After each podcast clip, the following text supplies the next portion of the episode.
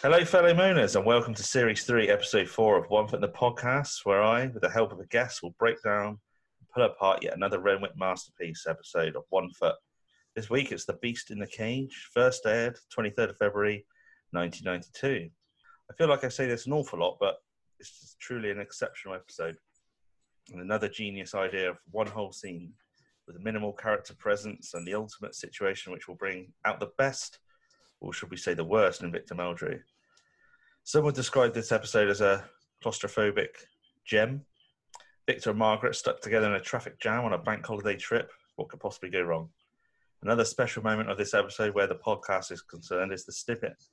Is the snippet that's used from the theme tune, a prank played by the car mechanics where Victor's clearly an ongoing war he's tending to, where the mechanic has had the final say for now.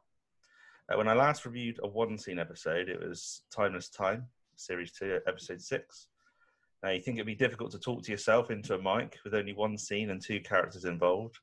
And it was, to be honest. However, it was such a work of excellence I had no shortage of content to discuss regarding this episode, that particular episode, even. So, this time round, another one scene piece of excellence to discuss, and this time with I'd class as an old friend of the show. This is third appearance. It's Ben. Welcome, Ben. Hi Tom, how's it going? Marvelous. Yes, very good. Excellent. Good to be uh, back. I'm glad. I'm glad that you're back. I've missed uh, the conversation uh, from you. This this needs uh, fans like yourself. I think this particular um, episode, like I said, it's a one whole scene, lots happening. Um, It's a good episode. It's a tricky one. This is, I mean, I've this as you say, this is my third appearance on your show, and this is the only one I've had to make notes from because you Really? don't have the the scene boundaries to to really prompt you to know what's coming next, and so yeah, um, it's it's very easy to get lost in the ordering of the scene, the the one big long scene without a. Mm. A bunch of prompts to let me know where I am in the uh, in the thirty minutes. this is going to take some editing skills I've never uh, thought I'd have uh, because it's going to be lots, probably lots of pauses and uh, what, what, what do we miss? Anything else? But um, bef- before we start, first of all, excuse me. First of all, I've got a very new microphone, very sensitive. You might pick up my dog, my toddler who's currently going to bed, um, all sorts of noises. But I think it'll be improvement from the microphone I had before, which was basically an earphone microphone. So please bear with me. I just want to give a couple of shout outs uh, to David Jones on Facebook. He's sent some really nice comments lately, and he's looking forward to doing an episode uh, sometime in Series 4. Glenn from Tasmania, forever tweeting uh, the podcast with his uh, kind feedback. Thank you very much. Morris Davies, also on Twitter, um, often delights us with his pianist skills, so go check his Twitter account out. And Nikki Aether, she emailed recently I'm glad to say my the first female is going to be on the podcast at long last. It's not just about the the males. We're going to have a female on the show. So looking forward to having Nikki on. Finally, just recently, just had a little tweet from a podcast called Falls a Crowd, the sitcom podcast. Should we crack on with the episode Beast in the Cage? Let's go. One foot in the grave. Okay, so Beast in the Cage, a nice aerial shot of, according to my book, it's not a motorway. This is obviously a motorway we're seeing. I don't know if it's supposed to be the, the M3 or or whatever or M4, but it's apparently it's Vauxhall's um, test track in Millbrook in Bedfordshire. So what Yep, we the Mill, see, Millbrook Vehicle Proving Ground, apparently. That's it. Which I, I looked at this place on Google Maps before I recorded this. It reminded me of a particle accelerator I know in America. Just this huge big circle on the landscape. oh, okay, Um, it's quite interesting to see from overhead.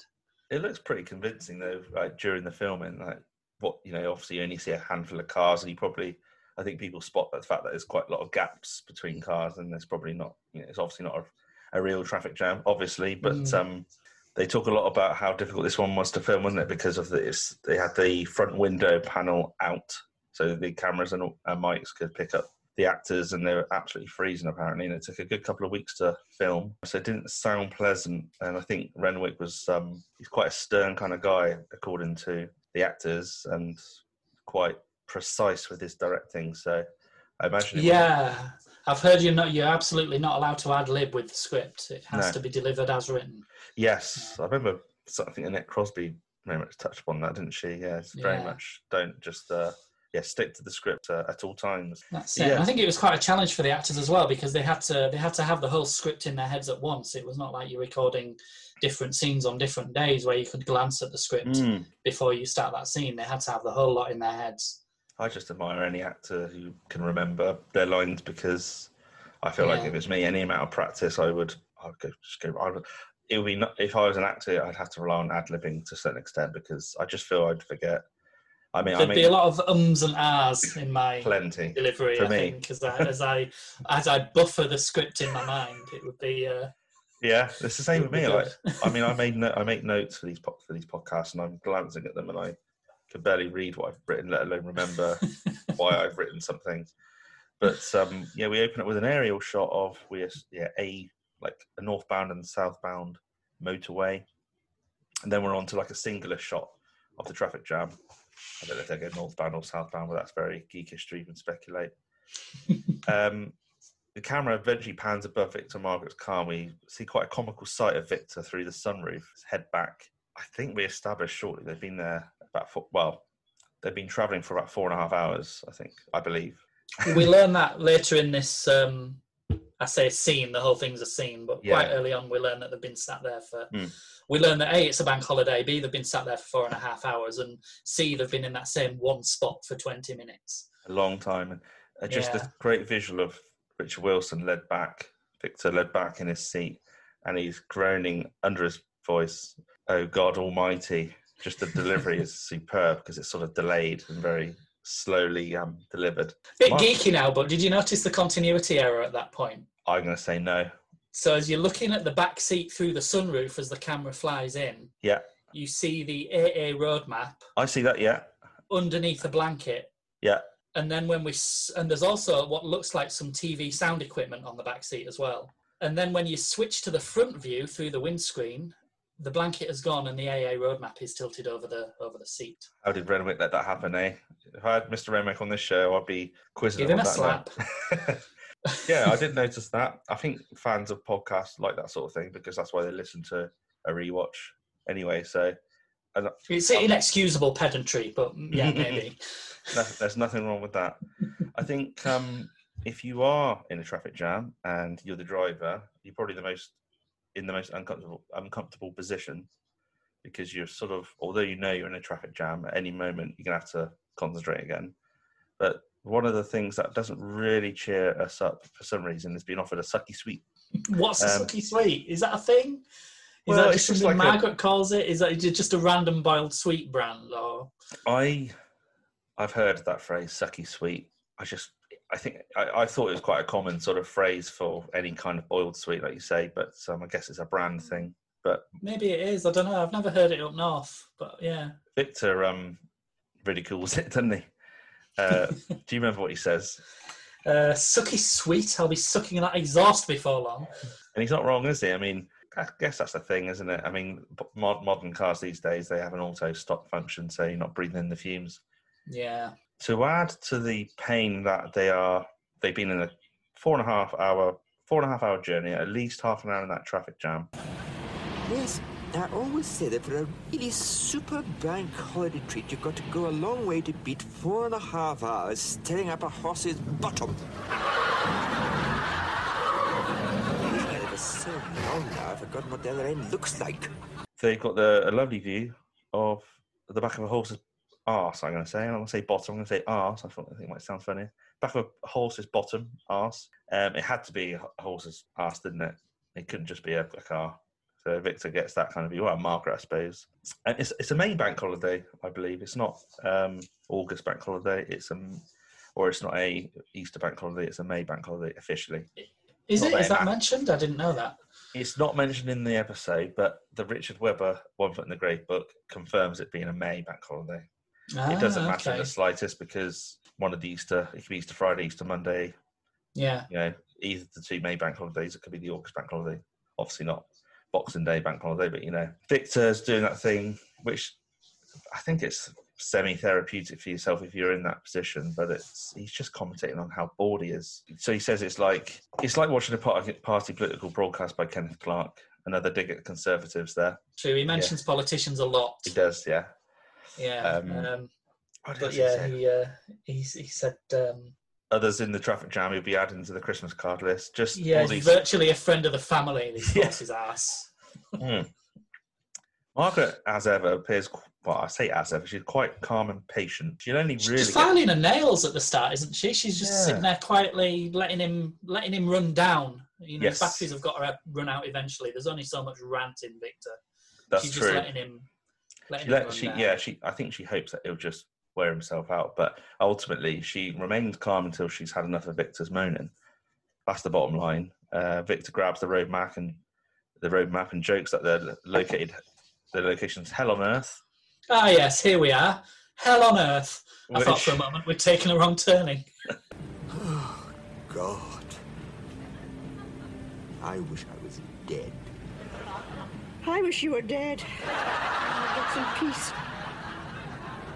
and I've got a clip for it, but I, I wish I was dead.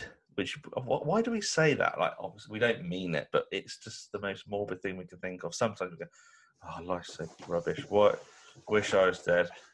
Margaret, snappy response.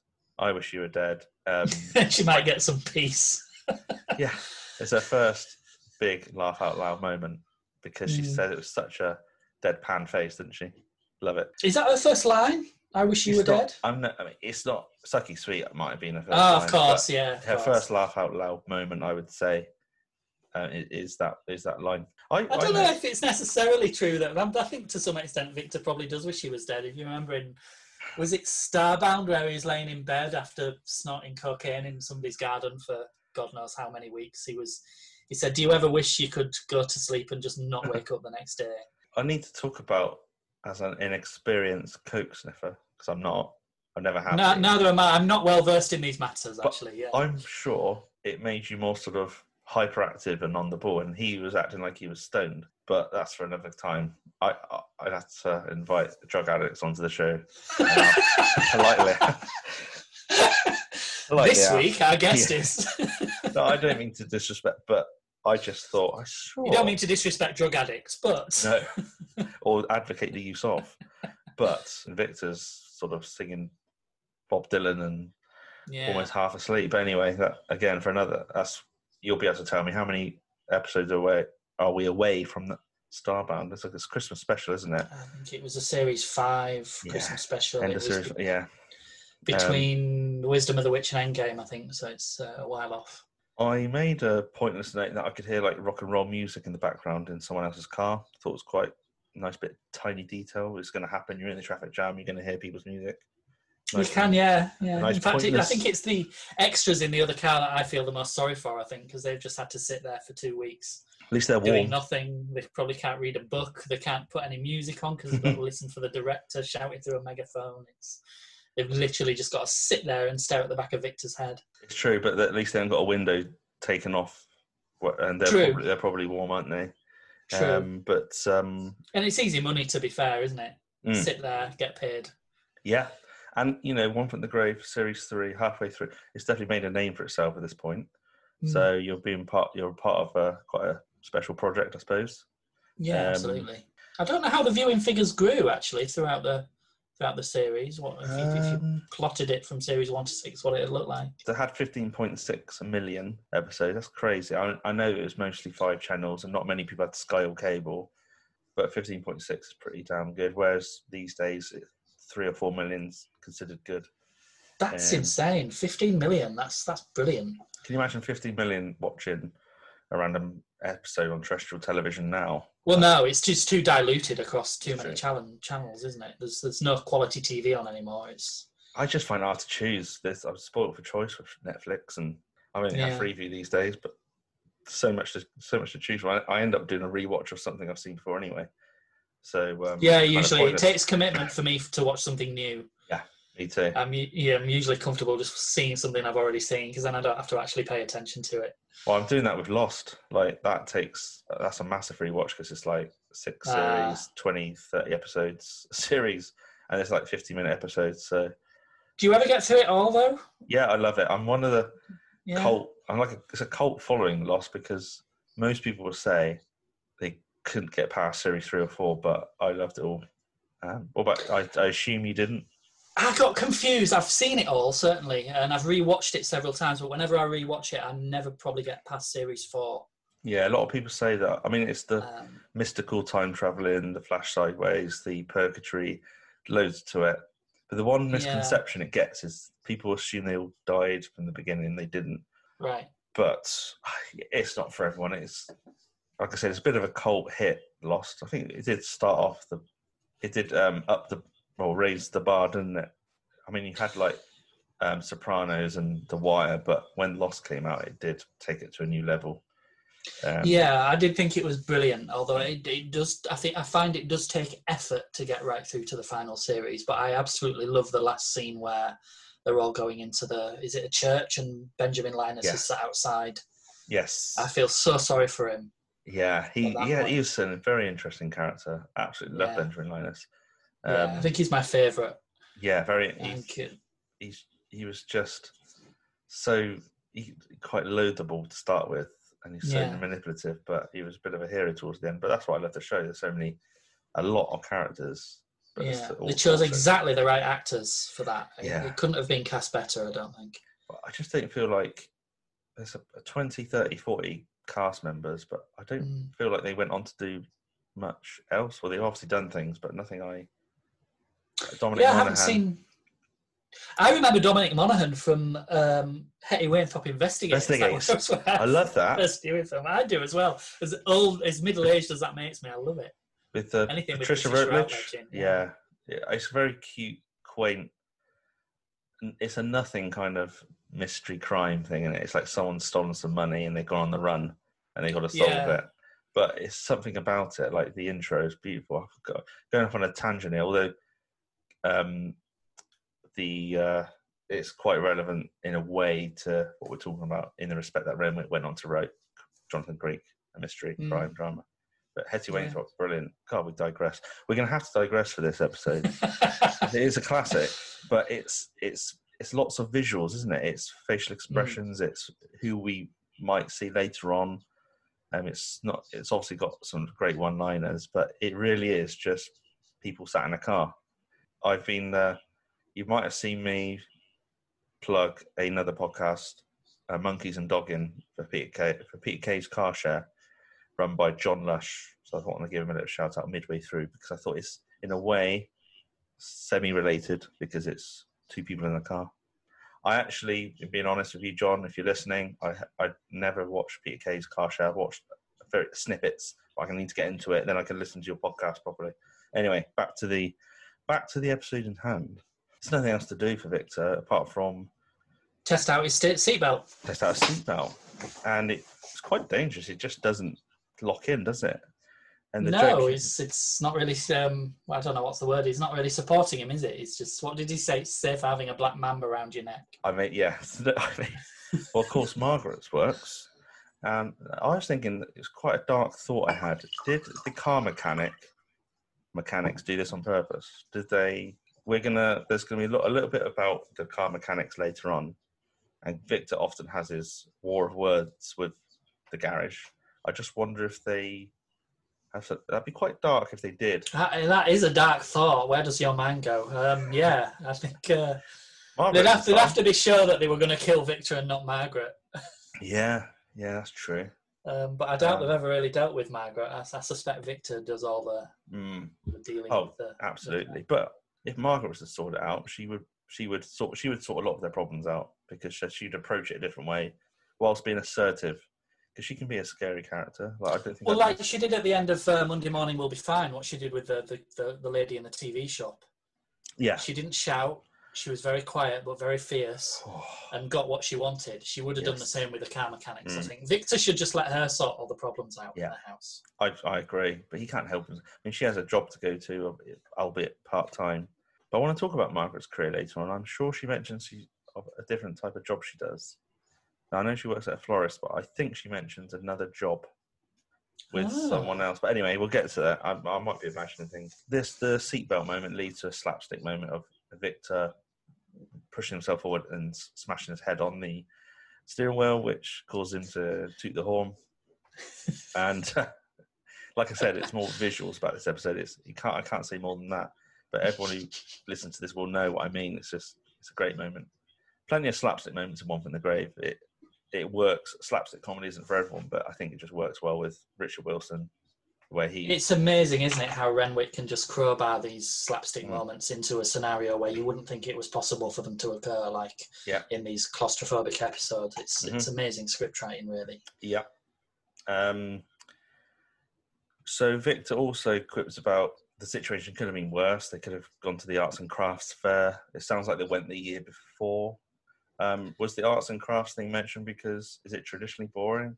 I don't personally relish going to an arts and crafts fair, but I've been to them. They're not that it doesn't bad. sound like my idea of a good time, to be honest. Quite niche, isn't it? I mean, Yeah. uh, Victor recounts the first prize going to some bloke with a nosebleed who made a tablecloth. Um, yes, the first prize for fabric design. Yeah, That's went to a man who had a nosebleed on a tablecloth. He got a certificate of merit and a five pound gift voucher for a funeral directors. Yeah, bizarre. It would be funeral directors, wouldn't it? Five pound off at a funeral. It's not gonna. It's not a big discount, is it? Really? What would be the nearest thing to um, water watercolors? Was there a photo of Jilly Cooper? Two cats look like two cats urinated on. Yeah. Jilly Cooper. Do you know much about Jilly Cooper? I know the name. I can't place who she is. Jilly Cooper's an English author, born in 1937. Okay. I just assume any reference of a famous person, um, Renwick's got a, probably got a problem with them or wants to make a joke out of it, clearly. Margaret. He does mention a lot, doesn't he? I've learnt so much about people I wouldn't have otherwise come across out of Hmm. Renwick scripts. Like Um, Stafford Cripps, who's mentioned in Rearranging the Dust, was apparently a Labour Party politician from the 1930s. Wilson Keppel and Betty from Threatening Weather, yes. the, the dancers, Yeah. who are actually awesome. I'm so glad I saw that. That's The- brilliant. the- I mean, the sand dance from Wilson Keppel and Betty is sublime. Everybody should YouTube that. Oh, I think I will. Oh, I think everyone should listen to this. Have a YouTube of it. Margaret, did you notice she was reading a, a, a newspaper rag, and there's like um, a big BT ad. And I just wonder if that's like a running theme where they've always got a problem with BT, haven't they, in this um, comedy? There've been a lot of problems with phones in, in Victor's life, hasn't there? Yeah, I just thought it's quite interesting. Well, it's not interesting. It's just one of those tiny little Easter eggs where, whether it's a fluke or Renwick just wanted to get it in there that he hates BT. Or they didn't really reference it, do they? To be fair, it's just a, a newspaper ad. It's nothing, nothing trivial. Um, yeah, but I, I don't know. Maybe maybe he does like to have a dig at BT. He certainly did a lot in Series One. yeah, I think one of my favourite lines from Series One is, "I see Mrs. Althorpe's got a man up her pole again." yes, yeah. On words. Very rude. What, what did Victor uh, got drunk? He tends to get drunk quite easy, doesn't he? Homemade turnip wine. turnip wine. Have you ever had turnip wine? No, I, I wouldn't eat turnips. Is turnip in the same vegetable family as parsnip? Uh, it's know. a root vegetable, I guess. Yeah. Yeah, so, but no, I, I prefer Swede, but Swede wine sounds even less appealing. Have you had potato wine? No, is that is that just vodka? Probably. It probably don't know. it probably can act as a disinfectant for something, can it? Probably, yeah. But yeah. um, no, the turnip wine line is obviously um, Margaret uh, having another dig at him, another drunken exploit where he makes a fool of himself. Uh, because Victor would just drink anything that was free, to be honest. Well, she, I think she said that him, that I think that e- the evening he was drinking that wine, it, she said he was going to the toilet, sounded like someone running a bath, which I thought was a very Yeah. funny line. And he was having an argument with the mayor's wife, which was a papier mache model of the mayor's wife, moaning about um, the litter situation. Again, litter, rubbish. Yeah, It's very consistent. crops up uh, a lot, doesn't it? Yeah, as ever. And he just thought she was a woman with a skin condition. it, it didn't occur to him the fact that she was completely inanimate. he must be absolutely trolleyed to think that was a human. I like Margaret's. What What did you think those wisps of newspaper were sticking out of her face? It's like, well, I didn't like to ask. I thought No. it might be just some rare skin condition. Ironically, that the, he's continu- he continues to moan that he's quite hot, but of course we said the actors were probably absolutely well they were really cold, Mm. and he lets out a brilliant little rant to the traffic. It doesn't help. Get a move on up front, for God's sake! What the bloody hell's going on up there? I can't take much more of this. And Margaret just totally dismisses it. I, I, I'm sure if I shouted out the window, my fiance would have something to say. But what else can you do? It's just a venting. Yeah, I'd it? be I'd be suited. I mean, I have done this, and I would be suitably chastised and was. so I'm, uh, you know, in, in my relationship, I'm the one that rants at people and gets nowhere, whereas um, my husband is the one that is diplomatic and actually gets something done. I just like to shout. I just like to shout at the sky, and Victor likes to shout at the traffic. that sounds just like my relationship. I think I yeah, go really go off on a moan, and partner's really she's relaxed. But um, yeah. uh, But he pointed as as he's got his head out the window, he notices that there's a man sunbathing on the top of a Pickford, Pickford's truck. this is this is the thing. Like I love the fact that you can just some of these one-liners allow you to. They don't have to show that. It's leaves it to the to the imagination, which is just as Mm. funny and it's clever Yeah. because we find it funny, don't we? I think if they showed it, it might it would be funny, but not as funny as how how it's written, written, Yeah. written. So for some reason, the the camera points to the clock, the little digital dashboard, three twenty five p.m. Yeah. But apparently it's two minutes. Is it two minutes fast? Yes. got to correct it. And I like how it's like clocks like this in the 90s and previous, you couldn't just modify the time the simple way by going plus or minus. You had to go all the way around to correct the time because it wasn't picking up a digital, like, um, you know, a signal to have an automatic correct time. You No, there's to two two it. buttons. One one what two buttons? One that advances the hour, one that advances the minute. and That's you can right, Only go yeah. forwards, Mm. and uh, you, you can't turn it back, which uh, comes back later towards the end of the episode, Yeah. which is quite nice. It's just, it's, it's just nice. It's just a nice little Renwick moment. We all share. We've all been there. It's not a big deal, but I just like the the the year that they first brought out probably the, one of the first smartphones where you didn't have to worry about correcting the time to Big Ben. It was just done for you. Um, I used to be quite obsessed with changing my watch to match Big Ben or put on teletext to make sure it's exactly the same. But um, I can't Teletext, how retro. I know. Fast text if you're really you uh, still get? posh. Is, is te- have they all gone now? Teletext and Ceefax are they Oh. all dead? Yeah, that they went a long time ago. I think the red button was going to go as well. The red Right. button on your remote, which gives you some kind of teletext, but the tele, the the modern teletext in the last fifteen years hasn't quite been the same. Yeah, I don't know. I don't know if this is the time thing is too relevant at all. I just think it's a jibe at how crap clocks were back in the day when you had to correct them yourself. Well, it's a nice way in for for him to talk about all the trouble he's had with this car, which I notice actually is a different car to, to the one in I did because it hasn't got the Two. the TCP um, Well, it was C65 GTB, TTP, which sounded like T C100 TCP. TCP. Yeah, we have put her living in the tomb. So, yeah. Yeah. which yeah, they had a like a little Ford Fiesta or something, but this is a little. Mm.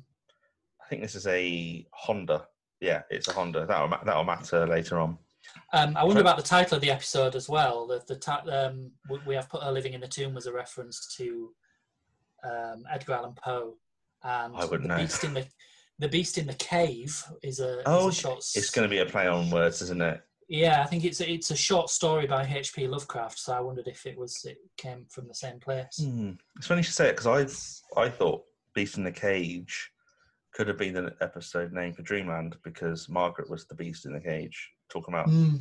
the budgies she had stuck in the cage and they didn't want to come out and it made them one of them beastly and not want to leave or something but obviously this works the beast in the cage the beast in the car victor says that this this car's been nothing but trouble from the word go uh, and margaret says the man in the fish shop said it's it's all psychosomatic so he's been talked about in the community as ever I wonder if it's the same uh, fish shop man that appeared in the Futility of the Fly, Enrico. yeah Talking yeah about Hon- Honda Chondria, where you imagine everything wrong Honda- with a Japanese car. Yeah.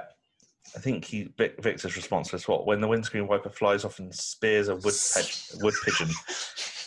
That's one of those lines that really nails me. And then he says um, it set fire to an Azalea last week because of all the electric shocks he's been getting off of it. That's it. I mean, yeah, Honda Condria was a great line, but aren't Honda's Japanese cars even considered like, the most reliable? I speak to different so-called petrol heads or whatever they like to call themselves, and most of them say, yeah, probably consider Japanese cars generally are very reliable now, but not in the nineties. Uh, in the 90s. It felt like Skodas weren't reliable and maybe old Volvos. I'm not a petrol head, I wouldn't know. Someone, Me either. someone will correct me, I'm sure. But I'm nearly 40 and I still can't drive, so I'm probably Mm. not the right person to ask. Fair enough. I mean, you might have been a Top Gear fan, but so you mentioned electric shock. So the car seems to give off. No, not to Margaret, not to anyone else who sits in the car, but It seems that Victor's better connected to ground than anyone else. Mm, yes. But the, the electric shocks only affect Victor. So I don't know what this says, metaphorically speaking, or you know, uh, it's it reminds Victor's, me. Victor's just more conductive than, than anyone else. conductive. That's uses the, this that's the conductive. It's, it reminds me of Mr. Bean, if you're a Mr. Bean fan, when he brought um, an old analog television and he just couldn't get the signal to work. And every time he would go anywhere near it, it would make eye contact with the screen. It would lose signal. Ah, yeah. And he walked past. I think he had to basically be out of the room and peek around the corner for it to the signal to work. And right at the end of the episode, he walked past a, a Dixon's with about twenty televi- televisions, and they were working fine. He walked past, and they all like classic. It just it reminded me of that for some reason. I remember that. So it's been a while since I've watched that. Yeah, he was a very resourceful man, Mr. Bean, wasn't he? Mm. Fantastic uh, show. I love Mr. Bean. God's sake, how much longer have we got to sit here? I he like then has his. a go at the horn, doesn't he? He's- he's yeah, I, love his. It's very aggressive and Yeah. oh, it's just very. If I heard that, if I heard, if Victor was a real person, I was near him uh, in that traffic jam, I would know that was Victor pressing that horn in that manner. Yeah. Um, very funny. Like, what do you think is going to happen? The traffic's just good, suddenly going to go, oh, let's go. But it's There's somebody beeping. it's frustrating when it doesn't really happen that much. But when I've been in, you know, driving up to Manchester, I've got family up there. Yeah, there's been traffic, but most ninety nine percent of drivers know what good is tooting your horn. There's Yeah. there's no reason for it, but people do. That small percentage It's, do. it's an outlet for your own frustration. That's- it has no what it is, effect isn't at it? all in the real world. Yeah. That's all it is, isn't it? Never known anyone as lethal with a toenail clipper as you. Got the paper boy in the eye with one the other day. Good job he had some up tricks. So at this point, Victor utters that instead of going on this bizarre trip to wherever they're going, they should have stayed at home and done something useful. And Margaret just turns around and says, Well, like what? And says, Well, cut my toenails for a start. and then we end up in this whole spiel about how Victor's quite lethal when Yeah. he's cutting his toenails. He's, he's got this newfangled gadget for cutting them, and he had the paperboy's eye out Eye with one yeah. because uh, uh, they just fly out and hit whatever's in you know in that Yeah, path. yeah. And Victor insists that he absolutely goes and gets every single toenail and puts it in the pedal bin before he moves on to the next toenail. And I clearly believe, isn't true. well, I felt like I believed him in the moment, but obviously, if it's going here, there, everywhere, and it's catching someone's eye out, it's not the case. But he sounds quite convincing. Yeah, well, obviously that particular one, he had to gouge back out of the paperboy's eye to put it in the pedal bin. So. I tell you what. Okay, again, another Jonathan Creek cro- like crossover, not crossover reference, but a reference. Caroline Quentin. I think it's the very first episode with with the all talk of toenails clippings going everywhere. If you Jonathan Creek fans out there, the very first episode, The Wrestler's Tomb, Maddie, played by Caroline Quentin. She is invest. She's well. She's interviewing the model, the blonde model in that. I can't remember her name now. Um, doesn't matter what her name is, but she is cutting her toenails while speaking to uh, Maddie, and it just goes into Maddie's tea, and uh, it's absolutely disgusting that she's like just takes it out and carries on drinking it. But that's, Do you remember just- the uh, Do you remember the episode of Father Ted where Mrs. Oh, Doyle's cutting Father Jacks and he smashes through? Uh, is Yeah. it the the, Amer- the American priest who visits them? His glass suddenly Yeah. shatters. I do remember. it. I thought you were going to mention Richard Wilson's appearance in uh, one in Father Ted, which seems to have gone down very well of its time. Mm. But um, yeah, just a little uh, side reference there. Yeah, that uh, actress that played the model that went on to be in the book group. Did you ever see the book group? I didn't know Chan- Channel Four sitcom, very good. the book group. Okay, Yeah, no, it's. I think it's probably still on channel4.com available to Okay. watch. I highly recommend it. There's only two series, but it's Mm. very good and quite, quite claustrophobic itself, really. is it okay? I have to keep an eye, a look out for that one. Yeah. Victor proceeds to turn the radio on, and we hear Derek Jameson, much to Victor's dismay. Uh, Yes, Derek I'd rather listen to the back end of a horse. Thank you very much. He was a broadcaster, passed away in 2012. obviously Derek Jameson got under Renwick's nose at one point or another. I can only assume. If Renwick was to ever listen to this podcast, he won't. But if he was, he'd be like, all these accusations this person's making that I don't like these people. It might just be that I wanted to include their their name into the script and have a funny joke, but um, I could be wrongly assuming. But it feels like it is a dig at any anyone famous. Anyway, Who knows? Who knows what his motivations are? He certainly has said that he has a dig at critics, yes, which he did in, in the Executioner's song. Uh, that would make sense if it's a, Yeah. to do with a critic. Margaret's wor- trying to work out a crossword clue. What's another name for a dung beetle? Giles, Giles Brandreth. Brandreth. Straight away, broadcaster and writer. I always find that he pops up on the one show. Not that I watch the one show, but he- he's always on there. He's got, a, I think he's got a uh, piece on there, isn't he? He's got a um, a segment he does or something. I don't have a problem with him. He's quite sort of this posh kind of middle class. I don't. I got, I've got, I got nothing bad to say. I don't really know much Yeah. about. He's all right. I've, I've seen him in. Um, he does a lot of Radio Four comedies, like I'm sorry, I haven't a clue. And Oh yeah, I love. Sorry, I Um, haven't a clue. Yeah, what's the other one? Just a minute. just a minute. Yeah, Um, he pops up on QI. At least he used to occasionally. Humphrey Lyttelton, rest in peace. Yeah. A couple of years ago now, wasn't it? Yeah, absolutely. Very sad day. Will someone, for God's sake, tell them to get a move up at the front? What have they got up there this time? Gangs of navvies and cranes fitting frilly lampshades? I've been sat here for half an hour. My tires are beginning to take root. So Vic- Victor this time sticks his head out of the sunroof and calls out for the traffic town just to get a move along or get a move on. Um, Yeah, he sort of shouts, "What's going on up there? Have you got gangs of navvies and cranes fitting frilly lampshades?" it's. And Um, he says, "My tyres are beginning to take root." I've been in. I mean, you do just want to do that, and we've already mentioned that it's pointless. But I've been in traffic jams, like absolutely, maybe like dual carriage traffic jams, and you eventually get to the front, and there's nothing there. There's no one's broken down. and You can't. Well, someone might have been rescued and taken away, but you just think, what was? Were people rubbernecking? Do you know that? Are you familiar with the term rubbernecking? Yeah, where people just Yeah. nosy and they're just slowing down, and it just has this knock-on effect for the next for the previous ten miles. And it's probably nothing. It's probably someone having a pee on the side of the road. It could be anything. We never know what the hold-up is. I think I'll leave that to the end of the episode because I wanted to say like I think it'd have been brilliant if, and for some reason it was like a bit. I had a bit of a Mandela effect. You know, when you remembered it a different way. I Mm. thought, going back a few years, I thought when the camera pans out, there's just a few cars in front of Victor, but nothing. There's like it's free. For some reason, the cars have just stopped. But that wouldn't have made any sense. But I just remembered it totally differently. And I do ran- like the fact that, um, and, and Renwick points this out in the commentary for this episode, that you never leave the car. The camera never leaves the car.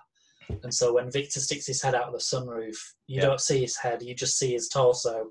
I, I really like. It's a nice touch that the camera always points inwards and never outwards. That's very true. Yes.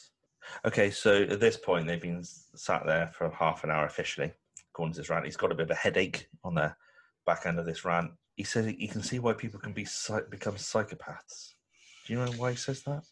Why, why, why does he say that?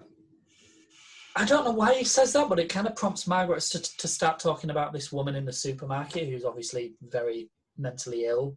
Yes, who's been moved right. off. She's been moved off the meat counter because the smell of blood was triggering her.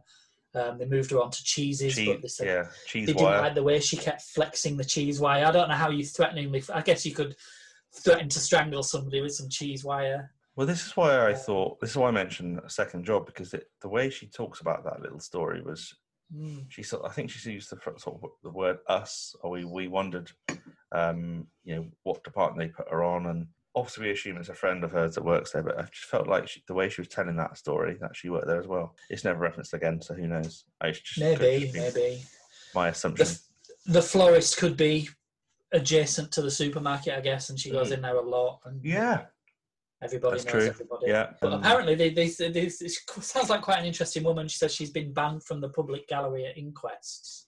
And she's just this woman that just goes and sits in the gallery and watches all the miseries of the world go by. does she find her husband playing chess with an, an inflatable woman? She does, yeah, yeah. That that, that apparently that's what edge? triggered it. Yeah, that that must. I think that's enough to tip anybody over the edge. You come home to find your husband playing chess with an inflatable. That says more about the husband. I mean, it's one thing playing chess, but you know, to have a your company be a bit of plastic, inflatable. I I'd say that was an alarm bell. Yes, and she's questioning obviously her own sanity at that point, but you should be questioning Yeah. his sanity. But there you go.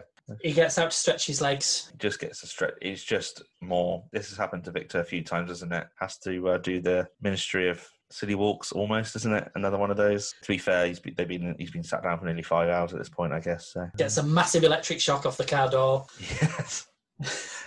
It just, I mean, to me, it happens with supermarket trolleys. Don't really, I don't, can't say any of my cars are treated me like treated me that way. Thankfully, The Yeah. doors, I mean, I haven't been there for a while because of lockdown, but the doors at the office I work in always get me. But I'm always getting electric shocks off really. the lift. I can't press the lift button without getting 10,000 volts up my arm. So I get it. Poor Victor. He says Yeah. um, Margaret suggested he should get rubber soles, and he says, "Rubber soles? I need a lightning rod up my trousers." and of Um, course, Sod's law occurs as soon as he stepped out of the car to stretch his legs. The the traffic starts moving. yeah, he rushes back in. He rushes Um, back in, and then about six feet Does he say?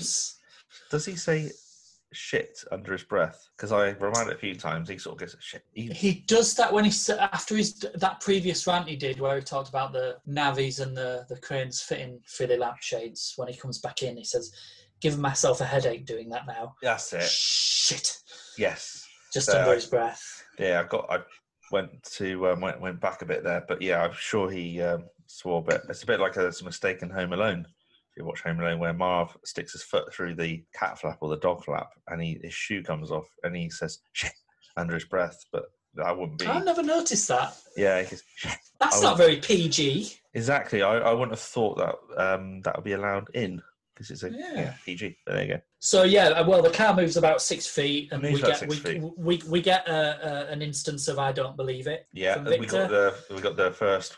I I don't believe it in the episode. Uh, the only one, I think, yeah. And then he, um, he There's not that many of them, like I say. has but- another quick rant out the door as soon as he's realised that they're not moving at all. He goes, "It's gone beyond all human endurance. I can't take anymore." oh, and actually, no, I'm wrong. That's where he says shit under his breath. Right. Okay. This is After why he's I, done that, yeah. I love having you on because even if you make a mistake, you know straight away. Whereas I'll just keep talking and I forgot I made a cock up. Um, and one thing about this particular little bit that we that is mentioned in the commentary as well, it's at roughly 11 minutes 28 into the episode, which I've got noted down here.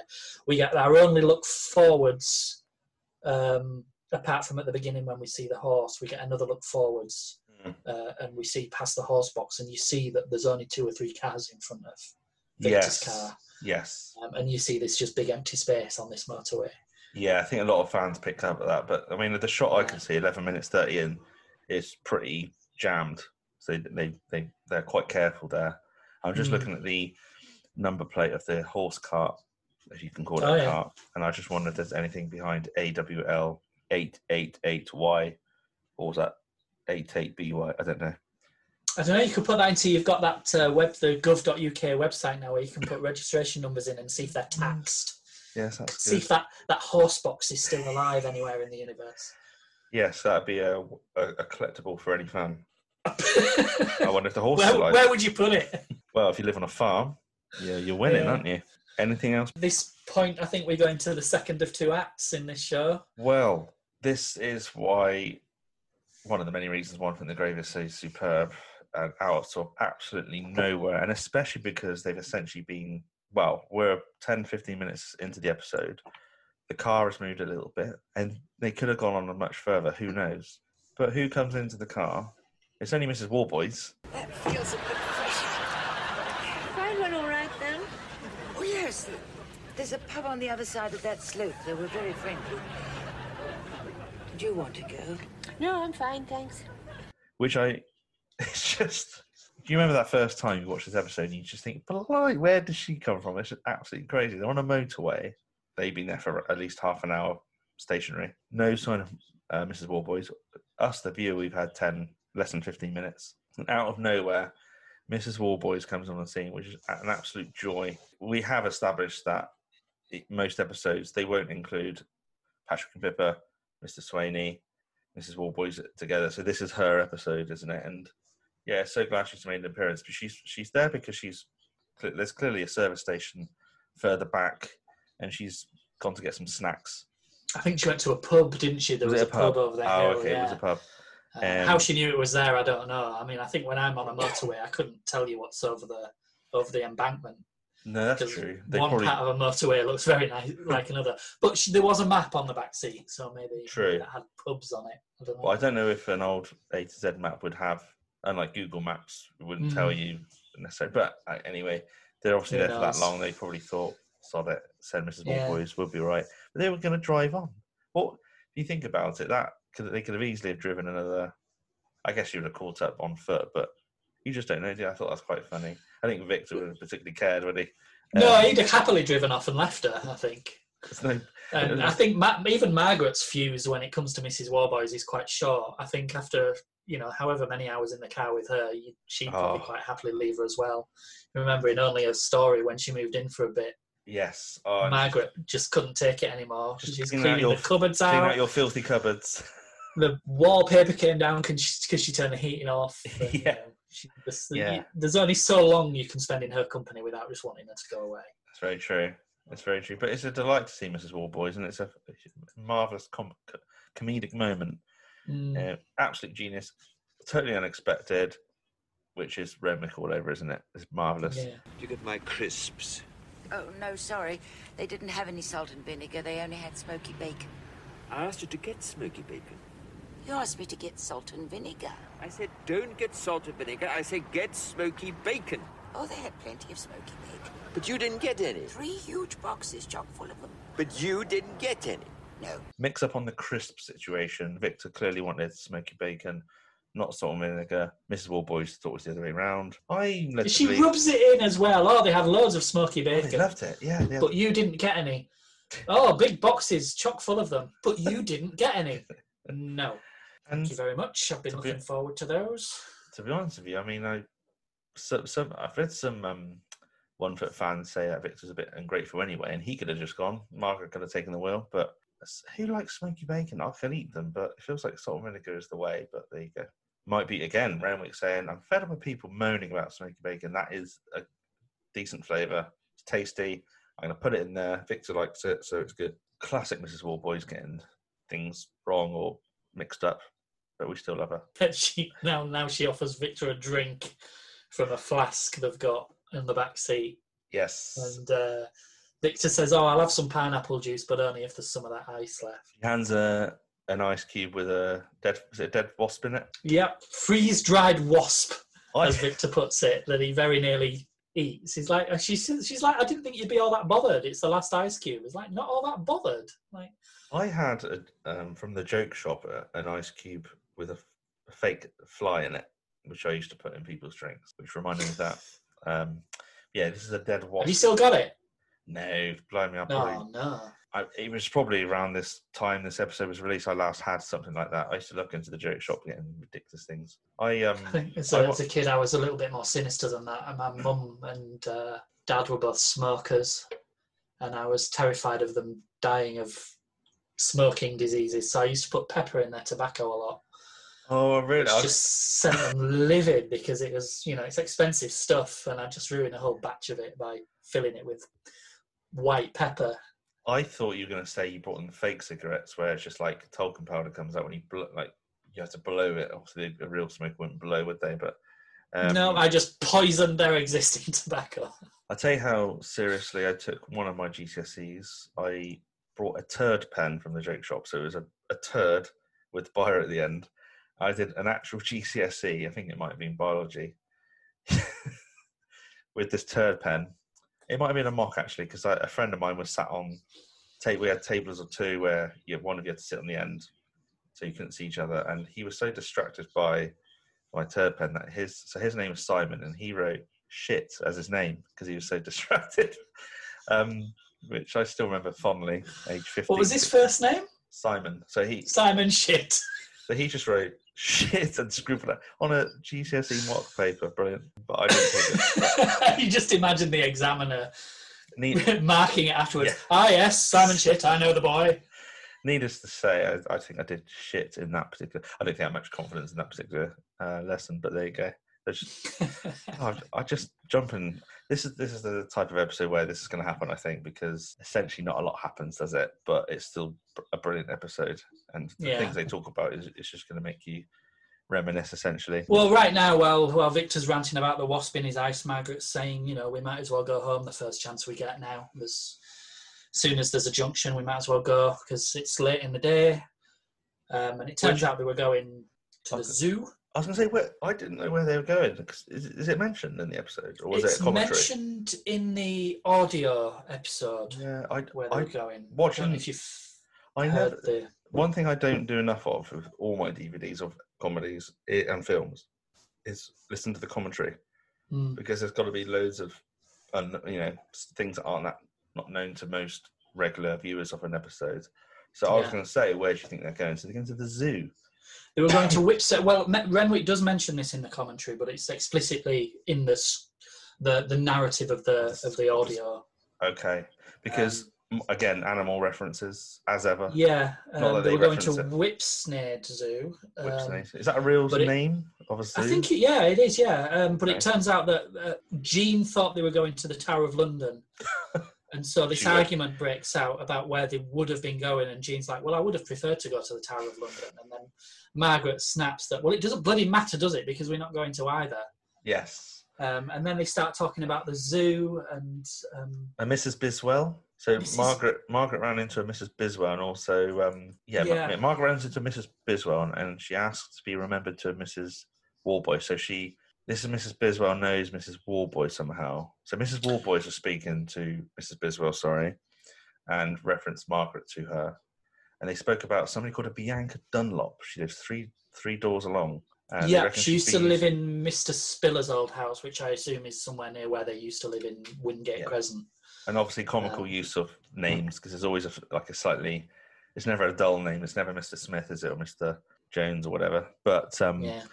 The, the, the story centers around this woman using an old like, grandfather's stair lift for immoral purposes i assume Yes, in inverted commas. was it just laziness or was it something more naughty Well, She so she said that the social came round and said there was far too much wear and tear, Tear. and that's what tipped them off. so one can leave that to the imagination but um Like, how did they even approach that? The social come round and say, yes, too much wear and tear. There's clearly been used for immoral purposes. she wears nothing but a sainsbury's cocoa butter so when she puts bed, the- yeah. So when she puts the electric blanket on, uh, the bedroom smells of a, like a Malaysian restaurant. Mm. By the way, happy 94th birthday to Doreen Mantle a couple of weeks ago, by the way. 94, still going strong. She looked quite well, really, in her photo. I was talking to Ben just before we started recording. I think the last thing I saw her in was a Renwick production. Jonathan Creek. You said it's the Judas Tree. Yeah. Special, Easter special, 2000 and, was it 2008? On the back end of this bit of gossip, it really, we see Victor get, slowly get wound up to the point he snaps. Ever, ever increasingly annoyed with Mrs. Warboys, just like the gossip queen, isn't she? She was the gossip Oh, queen in yeah. Dreamland. Jean and Margaret are just talking about um, this man that he fell down in the, in the middle of Leslie Crowther, which I thought was a shop, turns out to be a person. um, some some broadcaster or other. It was That's the right. Leslie Crowther show or that they were listening to, and he fell down. So he had his arm in a cast. But when he came to having the cast removed, there was no arm inside. The hand was there, and the upper arm was there, but there was no middle arm. That's that's the point Victor snapped. But he mentions Mrs. Burkett, who we see Mrs. Burkett in the told loft. Mrs. Warboys this on top of the bus. Valley of Fear, wasn't it? She was Uh, in. yeah, yeah. Oh, for God's sake, absolute tripe you do talk the pair of you. I've never heard such a load of absolute drivel in all my life. Where do you hear such bloody things? Sorry, Mr. Meldrew. What people wear in bed and what they don't. You'd think people want to keep things like that private, not run around rabbiting about it to everyone under the sun. At this What? point, Victor, you can see in Victor's face he's just losing patience with this utter nonsense that they're both talking about. He's like, "What absolute drivel you do talk the pair of you? I've never heard something so ridiculous in all my life." I love his rants at the pair of them because it he does the same in Hearts of Darkness when she's absolutely kicking ass at um, Trivial Pursuit. She's getting every single question right.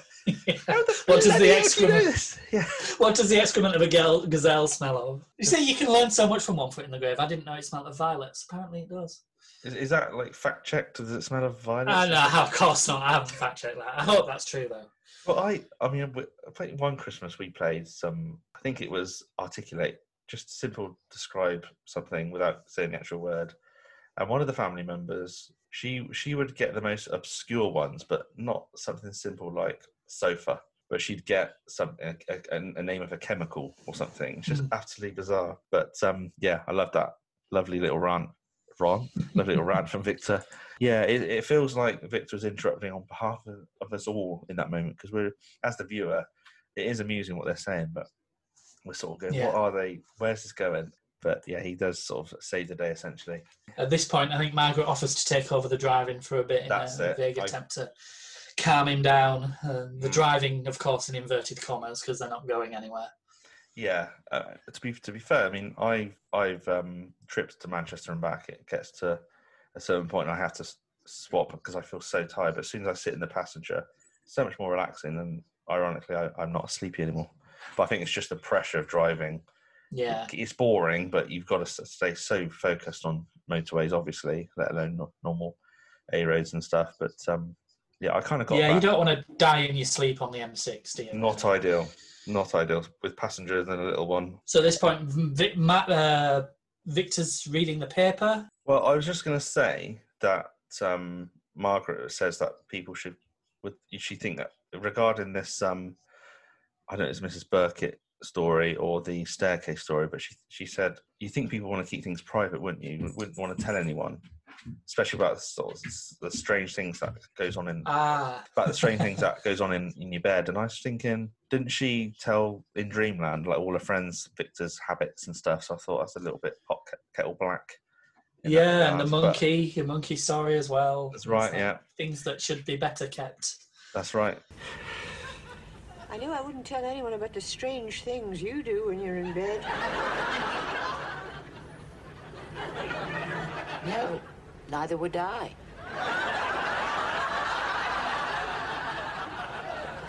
So Mrs. Warboys is reading like a gossip mag. Of course she is. That's just Woman's Realm, I believe. women's realm. So once once they've swapped over, Victor's reading the paper that Margaret was doing the crossword in, and he's he's doing he's reading one of the stories that so amuses him. Yeah. There's a man shot by gangland villains in the East End.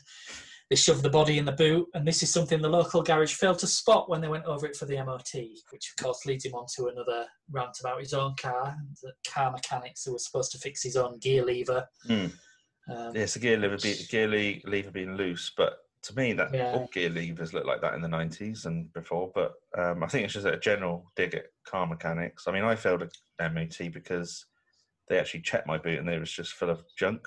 A body? No, okay. No, not a body, thankfully, but it was. He said I had to fail it because we couldn't see the spare tire.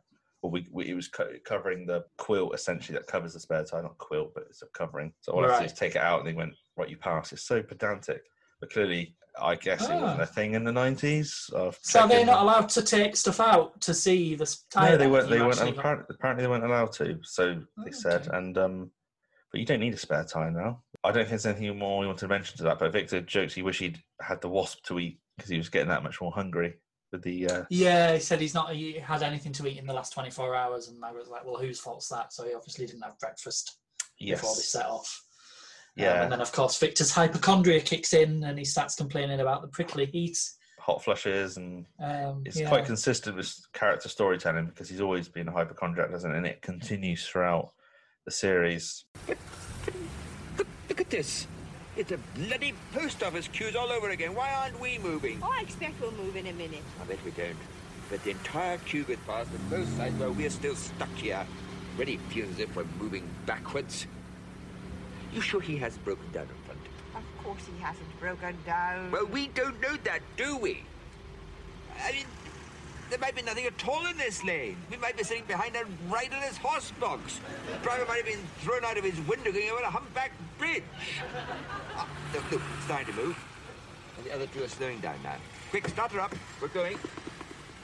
Oh, I don't believe it. No, don't bother. It's Not worth wasting the battery. Five bloody yards. I love the line he says. It's the there's so some traffic starts to move along. I think to their left. I think, And he goes, "It's like the post office all over again. Why aren't we moving?" that is quite true. Yeah, and then they start talking about, you know, is there actually anybody in the driver's seat of this horse box? Yeah.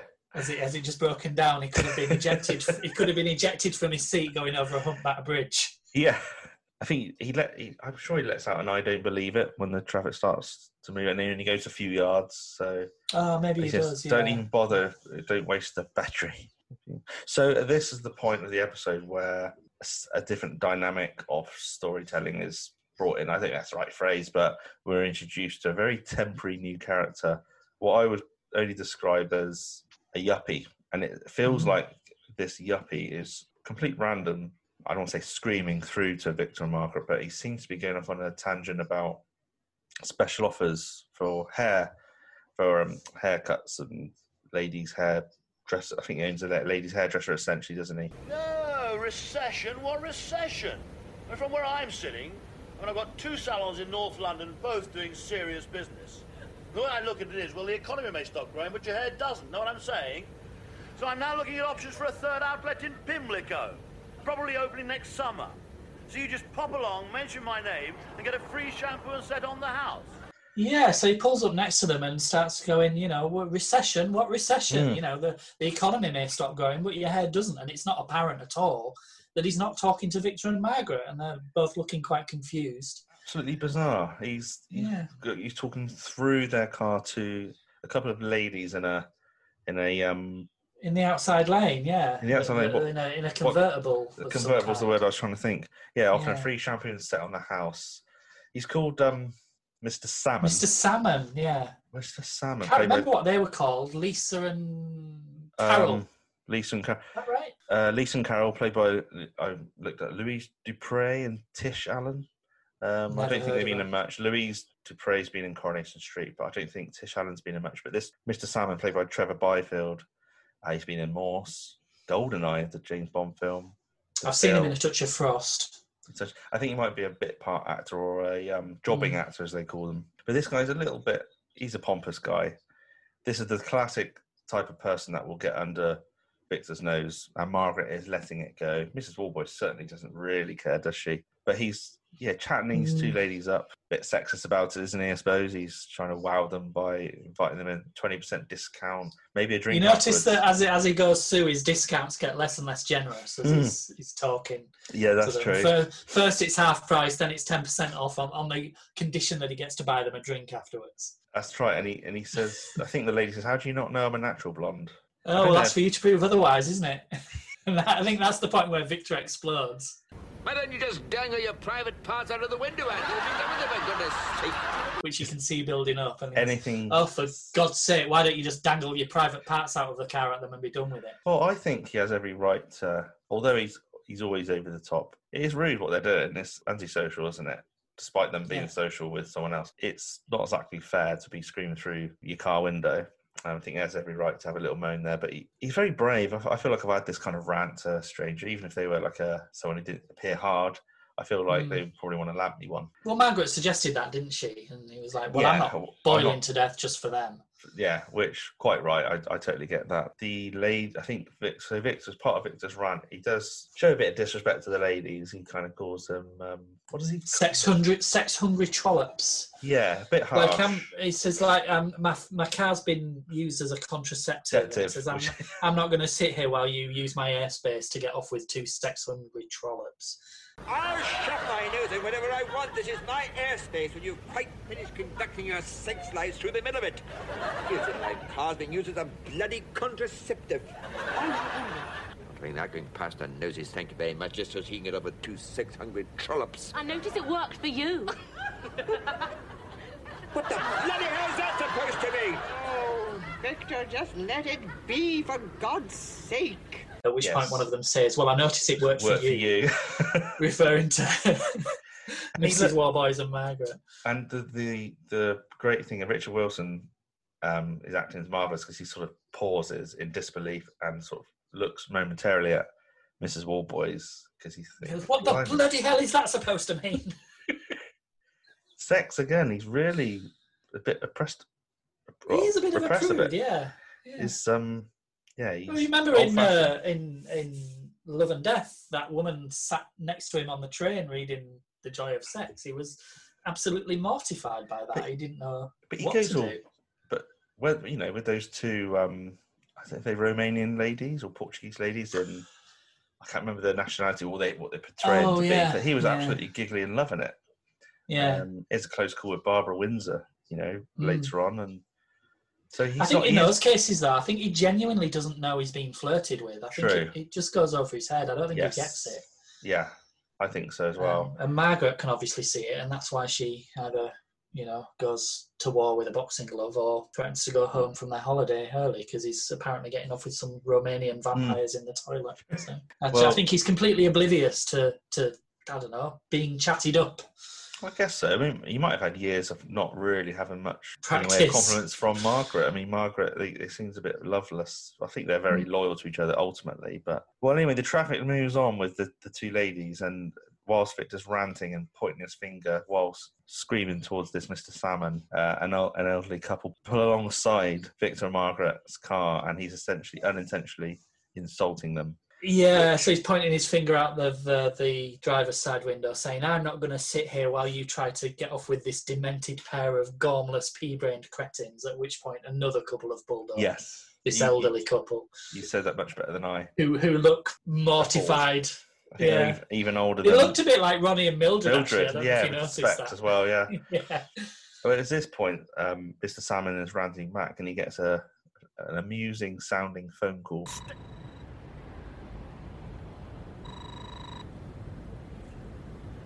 Yes, hi.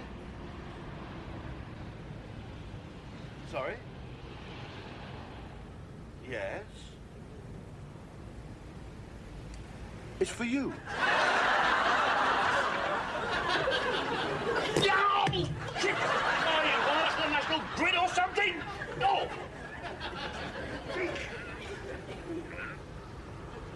Hello? Sorry? Well, we can't bloody well move any further forward. I don't give a bugger if you are. Six yards, nothing. It's five at the most. And where's that going to get you anyway? Well, you could just bloody well lump then, can't you? And you...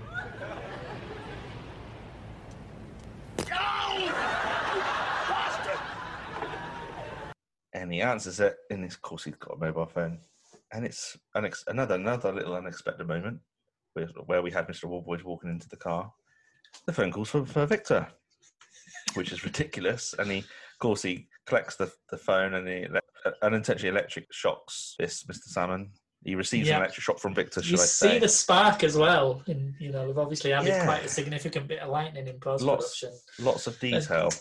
Someone's Um, like, bloody hell, what are you? Are you wired up to the national grid or something? Um, well, the person on the phone is just someone else in the traffic jam having a go at Victor. Clearly, well, we were led. To, we can only assume they're not happy that he's not moved forward a little bit. Um, when I was trying to remember the scene, I thought they were having a go at him for being quite vocal because they can hear him from a distance, but it is actually because yeah, he, he wouldn't move. Yeah, the horse the horse box moved forward, but he Yeah. didn't. And so they're saying, well, can you move forward? Yeah, They must have seen this Mr. Salmon's phone number on the side, on the of, side his of his car, which I don't think And- we really see a shot of it, do we? We can assume it's on the back or something.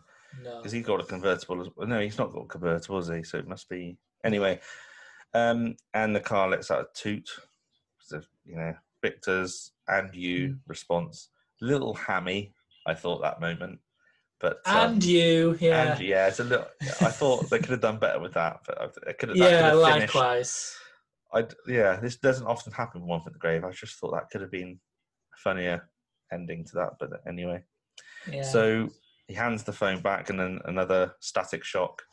Mr. Salmon. Salmon. calls him a bastard. That's- That's quite uh, And again, one of those iconic moments in One from the Grave where he puts his window up, and it's he's got a sticker of a middle finger, which slowly reveals itself, much to Victor's shock. And it's, that's very nineties, isn't it? Things very in, in your Yeah, window. stickers on the back, and I think the guy moves on. I think at that point, and Victor's quite solemn at this point, isn't he? Well, he will. He, he's becoming more solemn.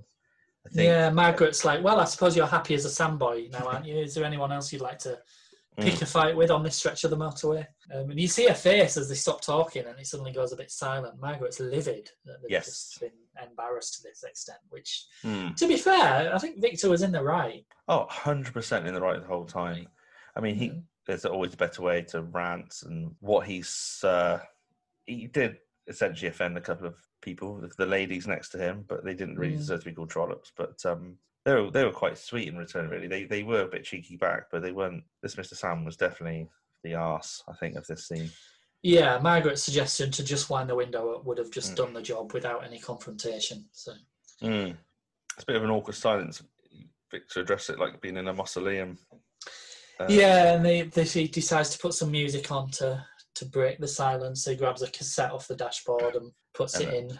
As a bloke, we can't stand any longer. Always on the bleeding moan. Every time we mend his bloody Honda, he's back grousing on the phone. First we fixed his car's ignition, checked his brakes and clutch, and then overhauled his whole transmission. He just brought it back again. Victor Meldrew, Victor Meldrew, he can stick it up his spine. He can bugger off to England.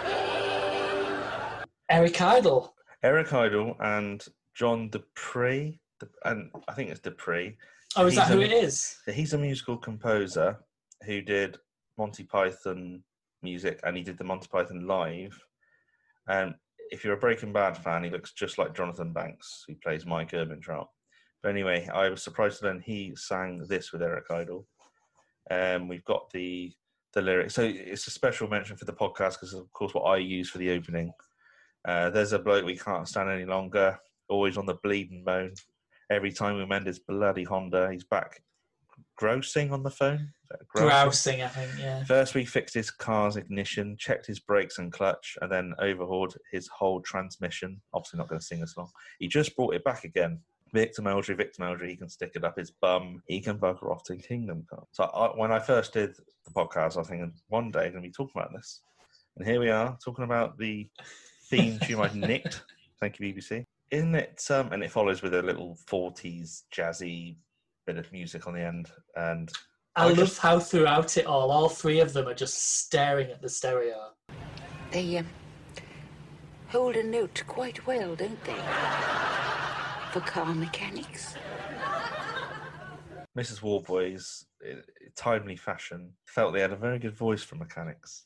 She meant that. She, I don't ever think she's trying to wind them up on purpose. It's just that's not the right time to say that, Mrs. Warboys. No, she's she's never malicious at heart. She just says the wrong thing. Mm. Um, it turns out that Victor says they'd stuck a piece of chewing gum in the record protect hole, which is I another sign of the times. That we- was because I remember you having to do, having to do that. You just uh, with um, Yeah. VHSs, if you don't want to record over something, you have to pull that little piece out of the top. I don't know what that piece Yeah, is called. yeah. So I love that little. I mean, that kind of dates part of the show in many ways when they bring up these references of uh, yeah, Mm. cassette tapes alone. I mean, we should talk about how. I mean, it's funny, but that's a bit of an asshole prank. I mean, you're paying mechanics to fix your car, and they obviously don't do a pro- proper job, and they record over your cassette tape. Mm. I assume it's his cassette tape, one they brought and recorded onto. That's a bit of an asshole move, but um, there you go. He, he doesn't really respond to it. He's just def- deflated, isn't he? He's not. I think to be honest, at this point, I mean, it shouldn't be any surprise to him now. The the the extents people will go to to upset him. yeah. He must be used to that by now, and so this can't be a surprise. Mm. And one I of my favourite things that happened, one of my favourite things that somebody did to him was in the Executioner's song, where they revealed the wallpaper. Oh yes. printed "Get a Life, You Sad Git" on the wallpaper. And Like, I that was a costly thing to do to get back at somebody, but they did it because he was that much of an asshole to them. And yeah, I notice you use it. In I do use that snippet for when I was thinking, what could I use for the Meldrew Moan segment? That one stuck Yeah. in my mind, so I used that. We have a bit of a, a Victor monologue very quite very like I said, solemn is the word I use. Bit of fake music, quite sad. Reminiscent of the end of Timeless Time as well. it's just like that. It might even be the yeah. same same score of music. Mirror image of your life, really, isn't it? Car journey and a bank holiday. First 50 odd miles on the go all the way, a sense of direction, bowling along. Get past 60, everything slows down to a sudden crawl. And you realize you're not going anywhere anymore. All the things you thought you were going to do that never came to anything. And you can't turn the clock back. One way traffic just gradually grinding to a complete halt. Same for everyone, I suppose. Suppose And you just have to try and make the best you can of it. So he talks about sense of direction. The first 50 miles, you're on the go. Um, you get past 60, everything slows down. Literally, like his age, once he gets past 60, things start to slow down to a sudden crawl, realizing you're not really going anywhere anymore. And he's quite sad, really. Like he's just really is reflecting at this point. At least he's calmed down, I suppose, but he's not in the best of moods. He's right though. And he, yeah, he's absolutely right. And it's the camera pans back to the digital clock to show that the um, you can't change. Well, Yeah, you can't, you can't turn, turn the clock, back. I mean, you literally can now, thanks to slightly better technology. But we know what he means in that uh, Mm. in that regard. There's one-way of traffic gradually Analogy. grinding to a complete halt. It's like yeah, it's all an analogies, isn't it? At this point, Mm. like you said, it's it's very similar to the end of timeless time, Mm. but he, a bit of a, a light comic relief where. What you say? Back to his hunger. back to his hunger. It's no good. We're gonna have to eat Mrs. Warboys, and that's quite sweet, really, because he's he's literally having a bit of a laugh. Mrs. Warboys Yes. takes it well. I know she's a bit grisly, but these are desperate times, Desperate and I'm times. sure she'll do the decent thing and Yeah. shoot herself. That's right. Before we got to that, we, he was just saying you you have to just make the best of everything in life. Mrs. Warboys saying, sort of Mm. chimed in as well, didn't she? But yeah, then hunger kicks in. He did describe Mrs. Warboys as a close friend of the family. Mm. Uh, I think in in his little joke about eating her. So I thought that was quite nice. They do Um, have these moments, those two, where they, they do see eye to eye. It doesn't happen very often. Well, yeah, you only got to look But it does at the one foot in the Algarve, and he's he's clearly. Yeah, exactly. I mean, it might just be part of it. You're talking about the Algarve for a minute. that He's going to get so much trouble for not looking out for her, but you know, at the end of the day, he thought he lost a friend in that moment. Mm. But um, well, the, we do a kind of a full circle, if that's the phrase, where he, I think was he offered her sucky sweet. Margaret, you know, in the oh, what was it? Hang on.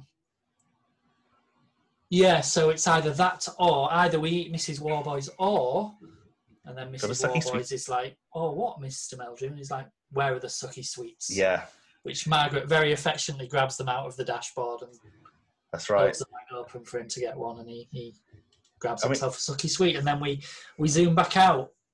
we zoom back out, which is yeah, it's it's mirrors the start of the episode, and um, I I remember first watching this, and I was really hoping we get to their destination. I didn't. So must have been a young boy thinking, well, when we get there, I wonder what it's going to be like. What you know, when they arrive to where they. It'd be nice if the following episode had their trip at the zoo, but no doubt if they did that episode, monkeys would be all over him if they escaped the cages because monkeys absolutely love Victor, as we know. Yeah, Um, so it was a risky thing to do, actually. eh, Now you mention that, it was a risky place to go for Victor. really. very risky. I don't know why I agreed to it. Um, so, so, so, so, what your? How does that episode rate for you overall? Um, Moffat in the Grave. I think it's high, but then I like these claustrophobic episodes because I think they force the writer to be the most creative Yeah. they can be because Yeah. there's only so many horrible things you can impose on somebody Yeah. uh, in a closed set. Yeah. And so you've got to go for the absolute absurd. And it happens in all all five of the of the real time episodes. It happens where you Yeah. start off just ranting at the world, not really getting anywhere. In the end, you end up with this solemnness at the end. Mm. It's always a song. Yeah, so Timeless Time, Beast in the Cage, The Trial.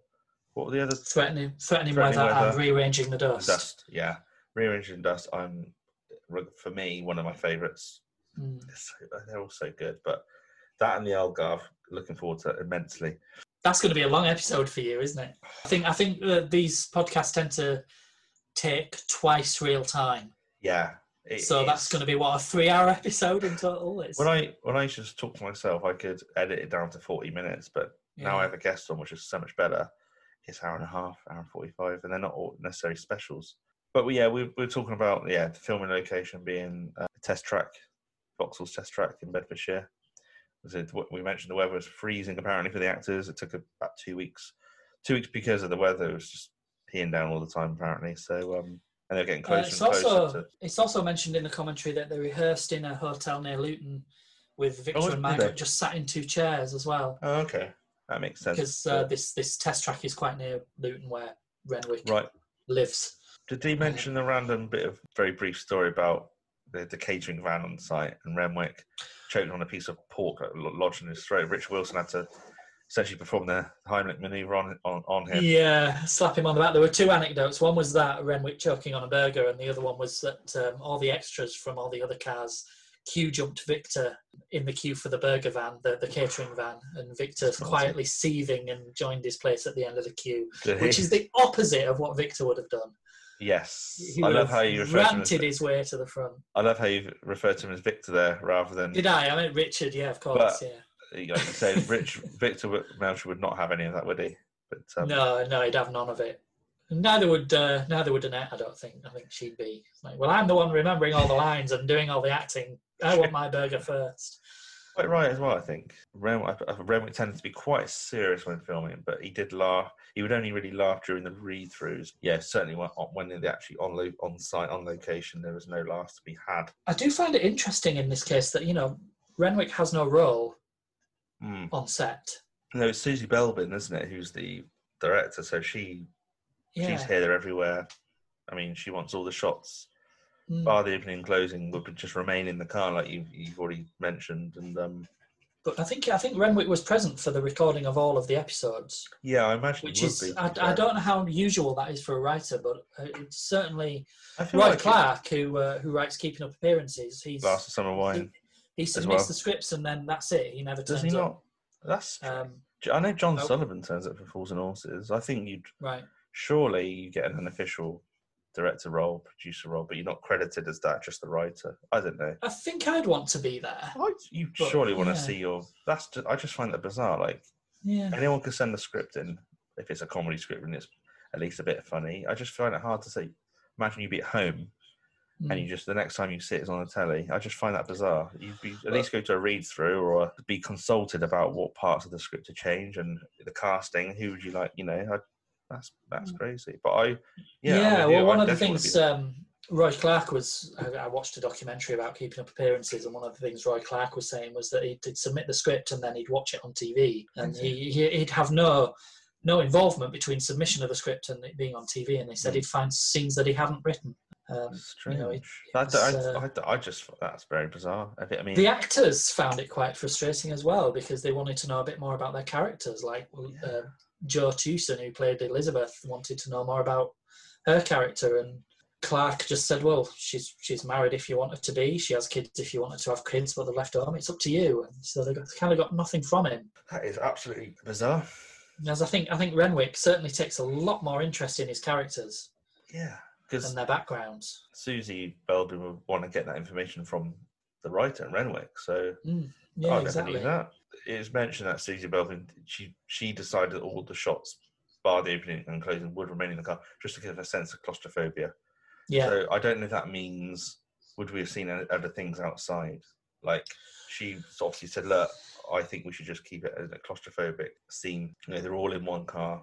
They only go out to stretch their legs or swap, but we don't do anything else. I wonder what Mm. Renwick might have had up his up his sleeve otherwise, but it worked as it it worked as it was intended, I suppose, or how Susie intended anyway. So yeah, that's look back following on that on that episode. That's not really ironically because there's a lot there's not a lot going on. Do you ever find if you're watching something you've watched several times, you might just glance at your phone or do something else and it's on in the background. But when it's a one scene episode, I'm still transfixed because I don't want to miss a moment. Whereas if it's just scene by scene, I might just look away for a minute and then look back But with this, you do need to concentrate for the whole half an hour, even though there's There, there are more subtle things that you can Subtleties. miss, I think, in, in an Mm. episode like this, and I think it's true in all of the Yeah. all five of the claustrophobic episodes. Yeah. That Yeah. they are more beguiling purely because you're watching them in real time. Yeah. That's very true. Well, and and then another end to an episode. Beware of the tricks on the roof is the next one. Which I think is probably my favourite episode. The Lucky Charm that Mr. Swainey introduces. That's a Mr. Swainey Yeah. special with the lady who I remember from EastEnders playing the mother, Mrs. Moon. I think it's Alfie Oh, Moon. of course, yeah, Mrs. Yeah. Skimpson. Mrs. Skimpson. I had never made that connection. Yeah, Yeah, that's. I mean, when I, I think when I watched this episode, she'd already been in EastEnders at the time. So yeah. yeah, that's uh, Mrs. Skimpson. But I think we need to um, Imelda Moon. Oh, I do not believe. Will you look at this? Bastards! Can you believe the nerve of this? Skin their ruddy hides for them. So Imelda Moon. Is there anything you like to whinge about, Ben? The stage. Do you is know what? There's always something I want to whinge about, but I forgot about the Meldrew Moan segment, so I don't have anything. I might have moaned about this before, but the one-way traffic system in supermarkets, which actually, to be fair, ended today. But if you've been into a supermarket in the last two months, they've got the arrows pointing one way. That got my absolute nerves. But, I mean, there's empty aisles where you've you're about to enter one and it's got no entry. There's no one in that aisle. I think it was one lady at the other end, and it's quite a wide aisle. And she said, "You're going the wrong way, love." Oh, like, I guess if if one does it, they'll all do it. But I I do I have followed the rules, but that really because you just got there's just something at, right at the end of the oh arm's reach, but you have to go all the way around. Only today I did my food shopping, and that has come to an end, thankfully. So we can. And it was take I was it was taking some getting some used to again because I felt guilty freely going down aisles that I knew previously for the last two and a half months have been you mustn't enter the baker aisle this way. Um, But often by going round the other aisle to get back, you encounter more people. that's So the you have more more opportunities to pass on the disease or acquire the disease. This is by, it. Yeah. You know, it's, it's, so it's I, I get a little bit annoyed when I'm out walking the dog in the open air field and one person will, will drastically walk around me like 50 meters. make a real point of it. I just think, come on. But so that's my that's the only thing I can think of to moan about, and it's coronavirus related as ever. Oh, I do not believe. Will you look at this? Bastards! Can you believe the nerve of this? I'll skin their ruddy hides for them. Do you think we're we fe- it feels like things are practically back to normal now? The only thing that's not normal is the fact entertainment venues, gyms, swimming pools, they're still very much locked down. Everything else, people are back to work. Uh, non-essential Yeah. shops are open. Uh, hotels are opening. You can go on holiday. You can. You don't have to quarantine when you come back from holiday now. So it feels a bit of normality again, which is really good. Yeah, where I live is going to get a lot louder because I live right at the edge of the runway of Manchester Airport. So I've So now do you noticed an increase in air traffic um, Right. in recent Yeah. weeks Yeah. because of that. Certainly, a lot more Ryanair flights are, are landing, Okay. That's um, something which I. I don't mind because I actually I really like living here because I. I, I guess when you moved there, you, you, you knew what you're letting yourself in for, I suppose. So Yeah, I mean, there's a there's a plane landing here every three or four minutes, so you, right, when you view the place you're going to Yes. live in, you're going to notice it. right. And if you still choose to live there, you've got no room to moan. I got um, the family who live in Stalybridge, great, Greater Manchester. Yeah. They're sort of like on the border of like the Dales almost, and they live quite high up in the in in the mountains almost, overlooking Stalybridge and Manchester city centre. But you've got planes going over every. Yeah. sort of- I love it. Fascinating because they're quite low. You can make out the Mm. company, whether it's EasyJet, Virgin Airways. It's brilliant. I absolutely Yeah. love it. Yeah. This- That is interesting.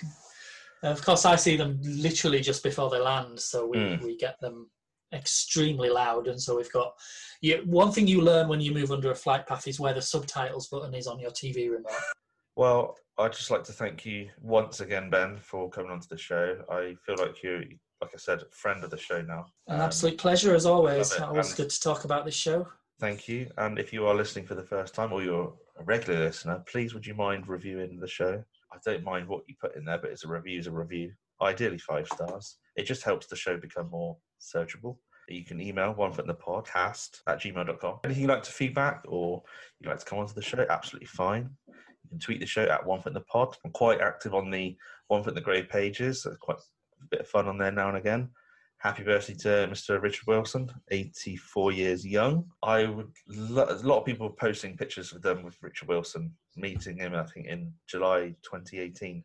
I don't know if it's a book signing thing or I don't know, meet and greet. I never knew about it. I wish I did. I'd have loved to have uh, met him, but unless he comes on the podcast, but very unlikely. But who you knows? never know. I, I, I do, for the listeners I have, I do, I do ask, but I just don't suspect it'll happen. But we might have a special guest on in a couple of months' time, and all will be revealed. But um, yeah, thank you very much, Ben, for coming on, and thank you, listeners. And I look forward to discussing. So the next episode, beware the tricks on the roof. Take care, and I'll speak to you soon. One